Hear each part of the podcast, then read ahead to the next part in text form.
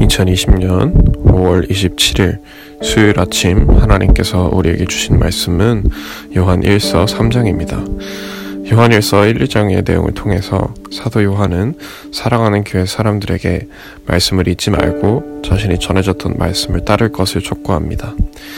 사랑하는 교회 사람들 곁에는 미혹하는 자들이 있었기 때문에 사도 요한은 걱정하는 마음으로 편지를 쓰게 됩니다. 모든 사람은 본래 죄인이었기에 어둠 속에 있었지만 하나님께서는 빛이시기에 우리 모두를 빛으로 부르셨습니다. 특별히 우리에게 예수님을 보내주셔서 우리가 더 이상 죄악 가운데 살면서 어둠 속에서 살지 않고 빛 가운데 살 수 있도록 인도해 주셨습니다. 그러니 이미 예수님을 믿고 구원받은 사람은 다시 어둠 속으로 들어가서는 안 됩니다. 그런데 사랑하는 교회 사람들 주변에는 자신의 죄를 부정하고 예수님의 은혜도 필요 없다고 말하는 미혹하는 자들이 있었습니다. 그들은 예수님이 육체를 입은 인간으로 오셨다는 사실도 부정하고 예수님은 필요 없다고 생각했습니다. 그런 미혹하는 자들의 주장과 다르게 사도 요한은 예수님이 우리의 죄를 변호해 주시는 대언자가 되시고 우리의 죄를 대신해서 죽으신 화목제물이라는 사실을 알려줍니다. 또 사도 요한은 예수님을 믿게 된 사람은 예수님이 주신 대로 사, 주신 서로 사랑하라는 계명을 지켜야 한다고 말합니다. 특히 미혹하는 자들은 영적으로 하는 종교적인 활동만 중요시하고 정작 일상의 삶 속에서 다른 형제들을 사랑하거나 돌봐주지 않았습니다. 자신들이 하나님의 사람이라 생각했지만 정작 형제를 미워했습니다.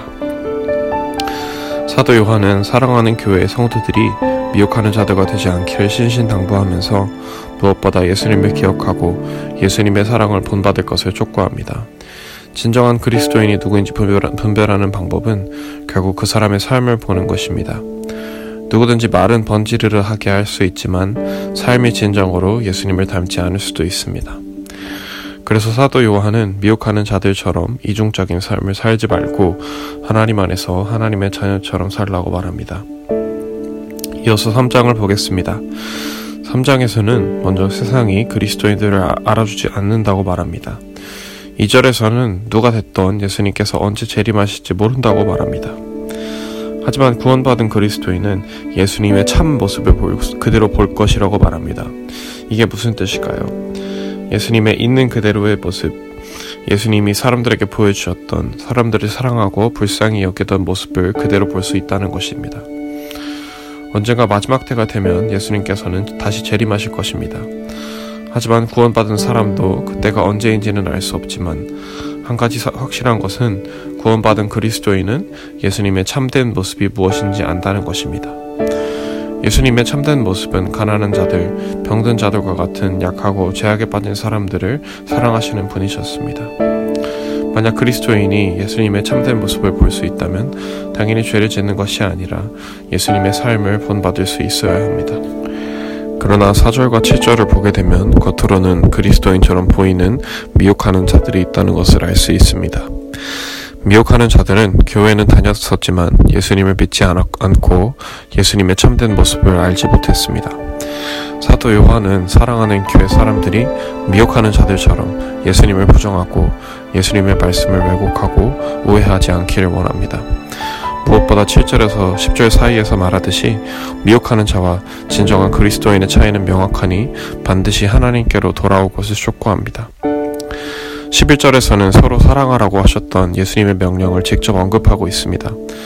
그리고 창세기에 나왔던 가인이 자신의 시기와 질투로 인해서 동생을 죽였던 것처럼 하지 말고 서로 사랑하라고 말합니다.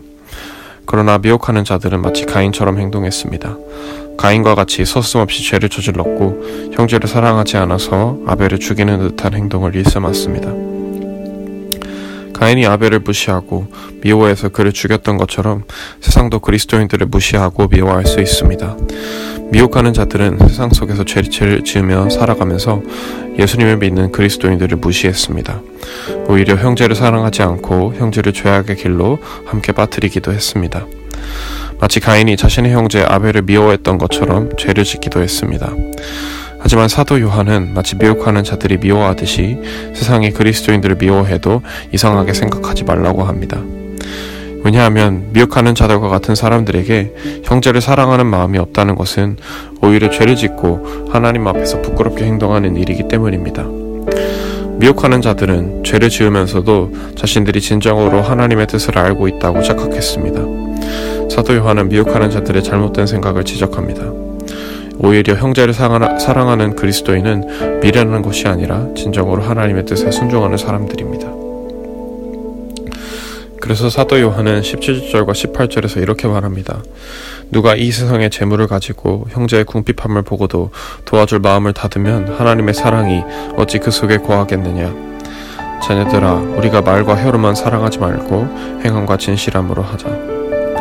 미혹하는 자들은 어려운 사람을 보면서도 돕지 않았고 이기적으로 행동했습니다.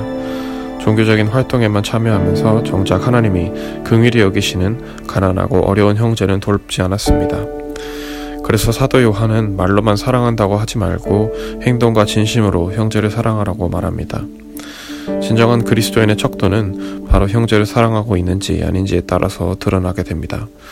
미혹하는 자들은 자신들처럼 영혼과 육체의 세계를 분리하는 생각을 가지고 영적인 활동, 종교적인 의식만 가지고 의식만 중요하게 여기는 것이 거룩하고 옳다고 여겼을 것입니다. 그러면서 사랑하는 교회 사람들에게 왜 종교적인 활동, 예배, 기도와 같은 것에 더 거룩하게 참여하지 않느냐고 정주했을 것입니다.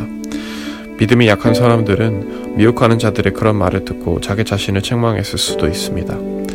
하지만 사도 요한은 오히려 걱정하지 말라고 말합니다. 형제를 사랑하고 다른 사람들에게 예수님의 사랑을 실천하고 있는 것이 오히려 하나님께서 인정하시는 그리스도인의 모습이기 때문입니다. 물론 예배를 중요하게 여기고 기도를 중요하게 여기는 태도는 귀한 태도입니다. 예배 의식, 종교적인 의식에 참여하는 것도 신앙생활의 중요한 부분입니다. 문제는 미혹하는 자들이 종교적인 의식에, 의식만 중요하게 여기면서 다른 사람들을 수없이 비판하고 정죄했다는 것입니다. 예배를 5분 정도 늦은 사람에게 불같이 화를 내면서 정죄하고 그 사람의 인격을 모독할 정도로 비판한 것이 옳은 행동일까요? 5분 늦었다고 비판하는 것이 과연 진정으로 형제를 사랑하는 것일까요? 예배에 5분 늦었다는 것은 아주 작은 예시이지만 미혹하는 자들은 더 큰 죄도 서슴없이 저질렀을 것으로 생각됩니다. 그러니 사도 요한은 미혹하는 자들의 말에 흔들리지 말라고 말하는 것입니다. 미혹하는 자들이 제 아무리 자기 자신의 생각이 옳다고 말하면서 남들을 비판하고 있어도 하나님이 기뻐하시는 행동을 하면 된다는 것입니다. 그리고 하나님이 기뻐하시는 것은 바로 예수님께서 말씀하신 대로 형제를 사랑하는 것입니다. 우리는 혹시 이런 삶을 살고 있을까요?